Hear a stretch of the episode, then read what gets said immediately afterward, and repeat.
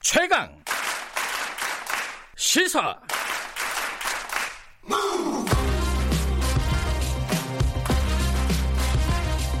지금 여러분께서는 김경래 기자의 최강 시사를 듣고 계십니다.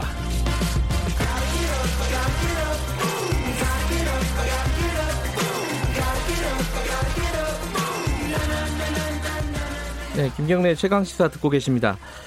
어, 신종 코로나 바이러스 관련된 얘기 좀 어, 일부에선 집중적으로 좀 얘기를 나눠보겠습니다. 먼저요, 국회 좀 연결해서 어, 이 사태가 벌어지기 전부터, 그러니까 작년에 이 검역을 좀 체계적으로 할 수 있는 법이 어, 발의가 된 상황이었는데 그게 좀 통과가 안 됐다고 하네요. 이 법을 발의한 더불어민주당 기동민 의원 연결해서 관련 얘기 좀 여쭤보겠습니다. 아, 전화가 지금 끝. 아, 전화가 잠깐 끊어졌습니다. 그리고, 어, 그리고 보건복지부, 어, 윤태호 공공보건정책관도 어, 잠시 후에 연결을 해서 정부 차원에서 지금 어, 총력 어, 대응을 하겠다는데 그 어, 대응이 어떻게 진행이 되고 있는지 그것도 좀 살펴보도록 하겠습니다. 먼저 김동민 의원 잠시 연결을 해볼게요. 의원님 안녕하세요. 아이고 이 전화가 오늘 연결이 좀 잘 안 되네요. 예, 그 지금 궁금한 게 몇 가지가 있죠. 어, 이제 대통령이 이렇게 얘기했습니다. 과하다 싶을 정도로 선제적인 조치를 해라. 이렇게 얘기했는데 이 부분에 좀 논쟁적인 지점이 있습니다. 이게 중국인들의 입국을 금지해야 된다 이런 국민 청원도 올라와 있고 야당 일부 야당에서는 그렇게 좀 주장을 하고 있죠. 어, 이 부분 여행객들 입국을 어떤 식으로 관리해야 되는지 이 부분이 어, 일단 좀 쟁점 중에 하나고요. 또 하나가 이 지금 전수조사를 하기로 했어요. 그 우한에서 들어온 사람들을. 근데 이게 지금 한 3천 명이 넘습니다. 어, 3천 명 예, 이 부분이 현실적으로 가능한지 어떻게 진행이 되는지 대책이 있는지 뭐 지금 춘제 이후에 중국에서 다시 한국으로 들어올 사람이 한 10만 명 된다는 보도도 있는데 이 부분에 대한 대책이 있는지 이런 부분들도 좀 여쭤봐야 될 것 같습니다. 먼저 기동민 의원 잠시 연결해 보겠습니다. 안녕하세요. 네, 안녕하세요. 더불어민주당 기동민입니다. 예. 어, 지금 이제 신종 코로나 바이러스 때문에 지금 여러 네. 가지로 어, 대책들이 마련이 되고 있는데 예, 예, 예. 보도를 보니까 이 기동민 의원께서 작년에 이미 검역법 개정안을 발의를 하셨더라고요. 네, 네.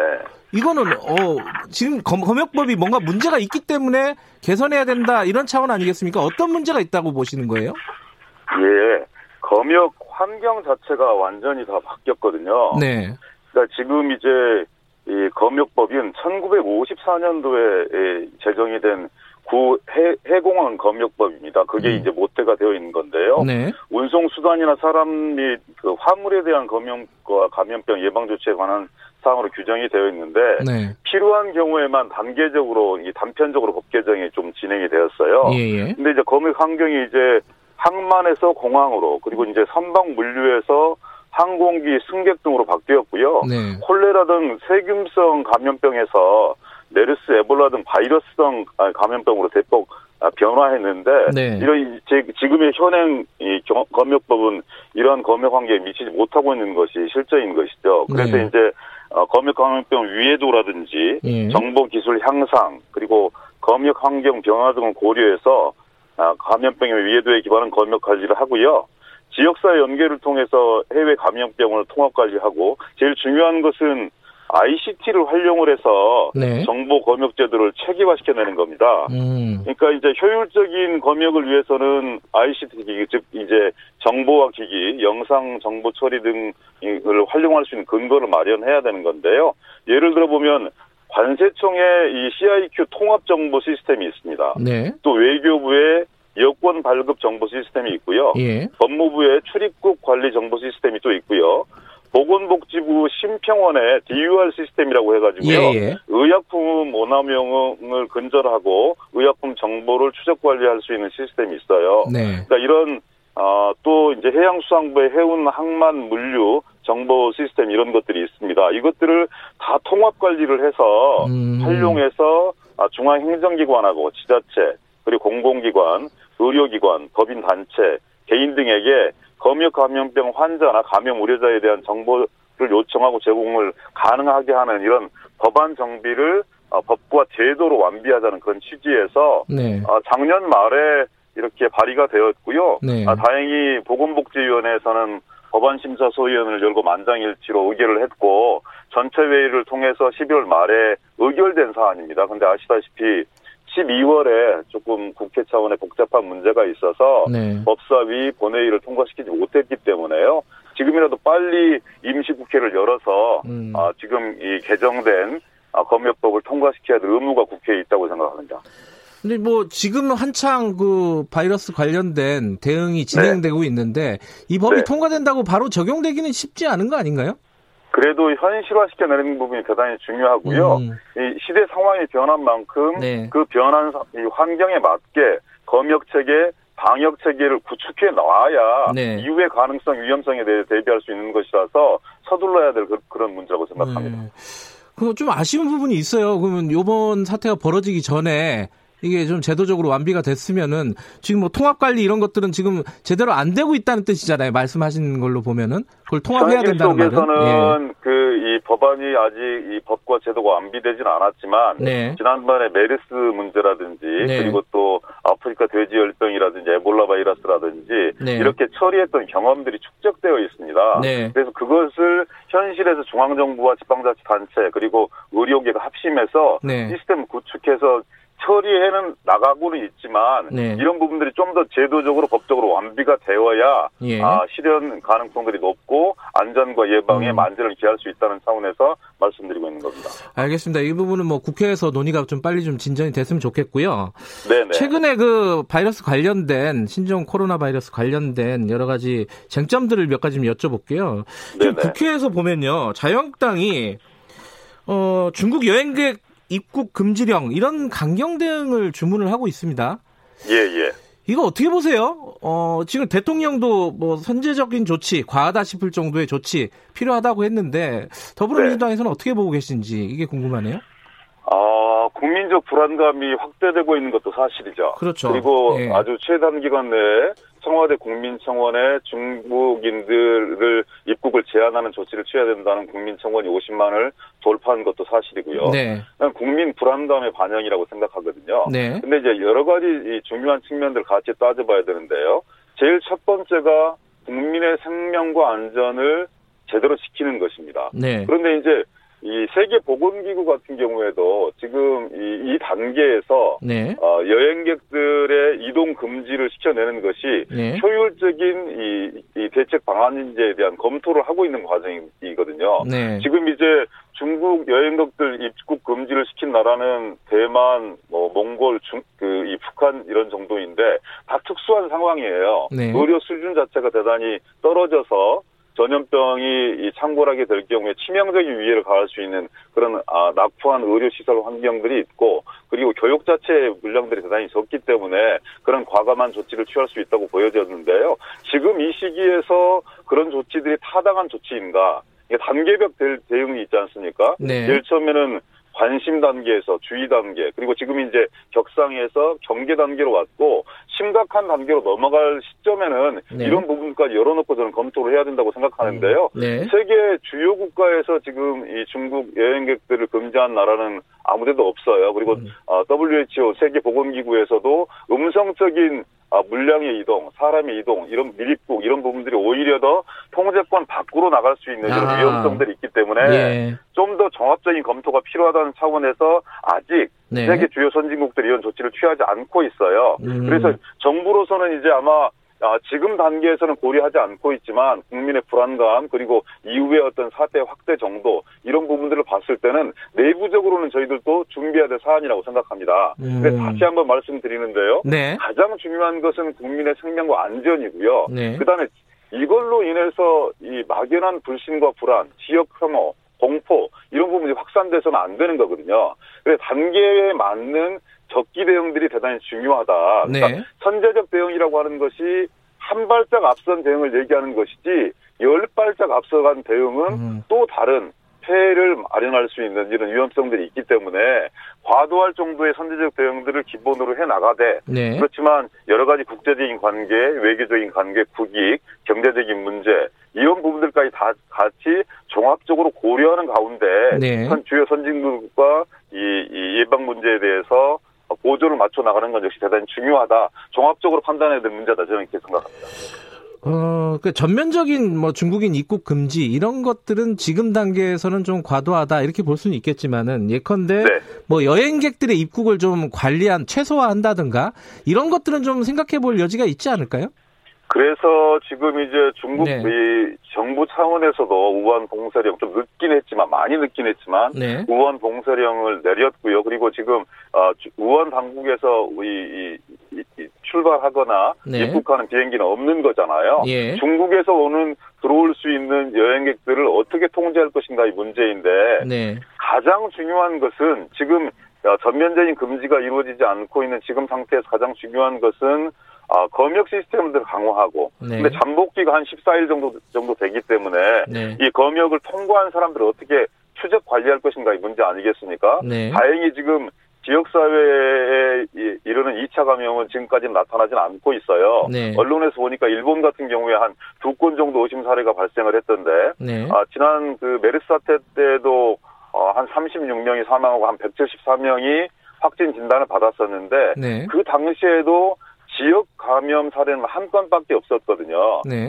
대다수 나머지 사례 같은 경우에는 병원 내에서의 그 이 집단 감염이었기 때문에 초기에 그런 그 이 초슈퍼 전파자 메르스 당시에는 그 전파자를 잡지 못해서 그리고 정보를 은폐하고 뭐 이렇게 제대로 관리하지 못해서 그런 일들이 일어났었던 것인데 네. 그런 부분들을 하여튼 최대화 최소화 시켜내고 네. 선별격리소, 음압병실, 그리고 가동할 수 있는 모두의 국가의 총, 이 가용자원들을 총동원하고요. 네. 그 다음에 의료계의 헌신과 적극적인 노력이 함께 있으니까, 그리고 또 거기에 중요한 것이 저는, 아, 국민들 스스로가 또 예방하는 것도 대단히 중요하다고 생각합니다. 네. 상식처럼 되어 있긴 하지만 30초 동안 흐르는 물에 물을 실어 씻- 그 손을 씻어서 어, 스스로 예방하는 것 그리고 마스크를 하는 것 그리고 기침을 할 때 아, 가리고 하는 것 이런 사소한 부분들이 아, 예방이 대단히 중요한 부분들이기 때문에 예. 이런 종합적인 대책들을 함께 강화해 나가는 노력들이 필요하다 저는 이렇게 생각합니다.